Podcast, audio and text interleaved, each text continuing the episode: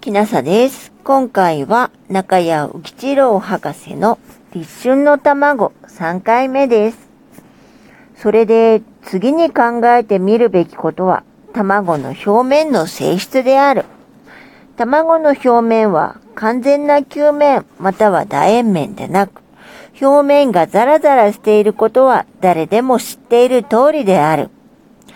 100分の1ミリ程度を論ずる場合には、もちろんこのザラザラが問題になる。表面に小凹凸があると、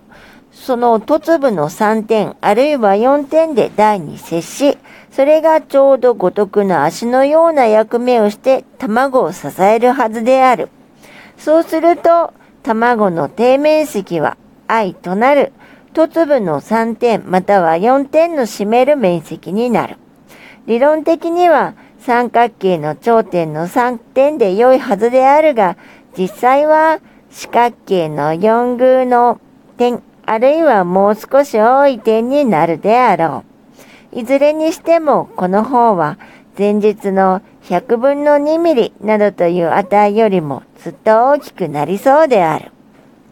教室の昼飯の時にこの話を持ち出してみたら H 君が一つ顕微鏡で見てみましょうということになった。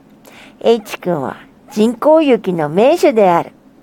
顕微鏡の下で雪の結晶を細工するのに慣れているので、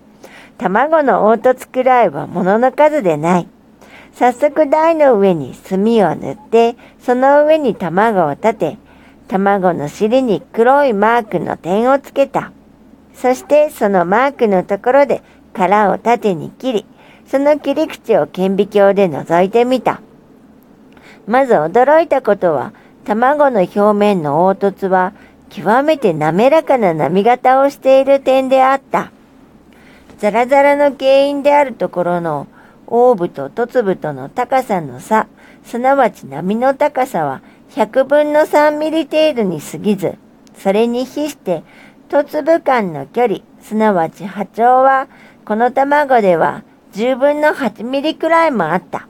これで問題は非常にはっきりしたのである。五徳の三脚足、あるいは四脚足の間隔は約10分の8ミリであるから、半ミリ程度の精度で中心をうまく取れば、卵は立派に立つわけである。それくらいの精度で良ければ、人間の手でも落ち着いて少し根気よくやれば調整ができるはずである。100分の2ミリではちょっと困るが、この程度ならば大丈夫である。ところで前に言った球面と平面とが男性的歪みによって接触することは、この凸部と板との接触についても当てはまる。もっとも板の表面の凹凸を考えに入れれば、もう少し難しくなるが、そこまで立ち入らなくても話の筋はわかる。すなわち、卵の表面の凸部と板とが直径100分の1ないし2ミリくらいの円で接し、そういう接点が10分の8ミリくらいの距離で3点あるいは4点あって卵を支えているのである。そうすると卵がどれくらい傾いたら重心線がそこの3点の占める面積を外れるのか、すなわち卵が倒れるかという計算ができる。重心の高さを2センチ半として、それが横に半ミリずれる時の傾きは約1度である。それで一旦立った卵は一度くらい傾くまでは安定であって、それ以上傾くと倒れるはずである。事実、机の上に卵を立てて、ごく静かに机を揺すぶってみると、卵は目に見える程度に揺れることが認められるが、それでもなかなか倒れない。もっとも少しひどく揺すぶれば倒れることはもちろんである。目に認められるくらい揺れるというのがだいたい一度くらいであろう。これで卵の立つ力学はおしまいである。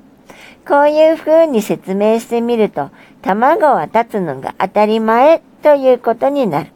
少なくともコロンブス以前の時代から今日まで世界中の人間が間違って卵は立たないものと思っていただけのことである。前にこれは新聞全紙を潰してもいい大事件と言ったのはこのことである。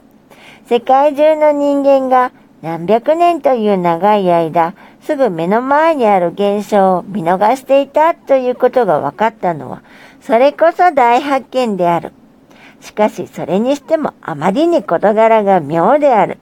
どうして世界中の人間がそういう誤解に陥っていたか、その点は大いに吟味してみる必要がある。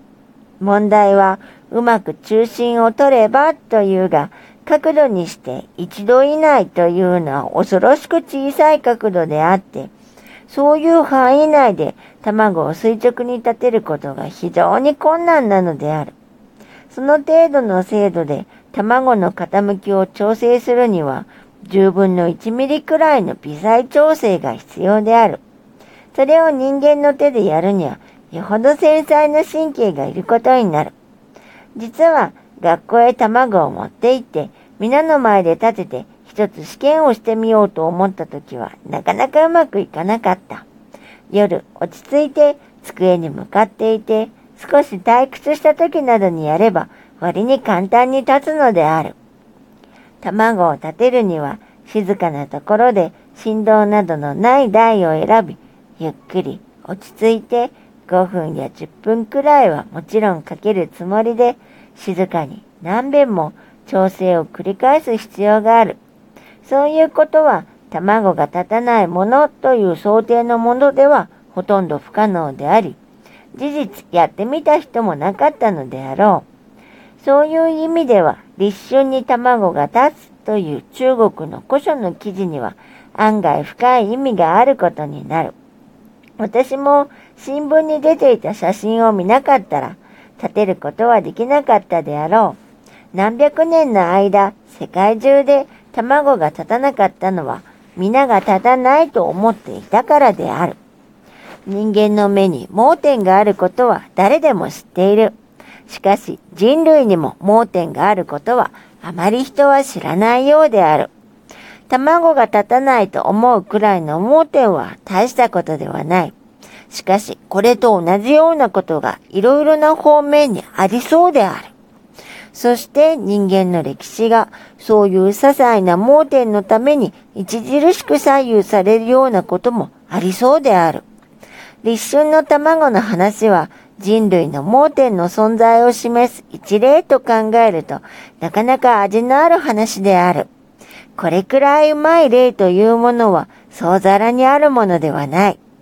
ニューヨーク、上海、東京間を2、3回通信する電報量くらいは使う値打ちのある話である。1947年2月、中谷浮吉郎博士の立春の卵でした。もしあなたが聞いていらっしゃるのが夜でしたら、よく眠れますようにおやすみなさい。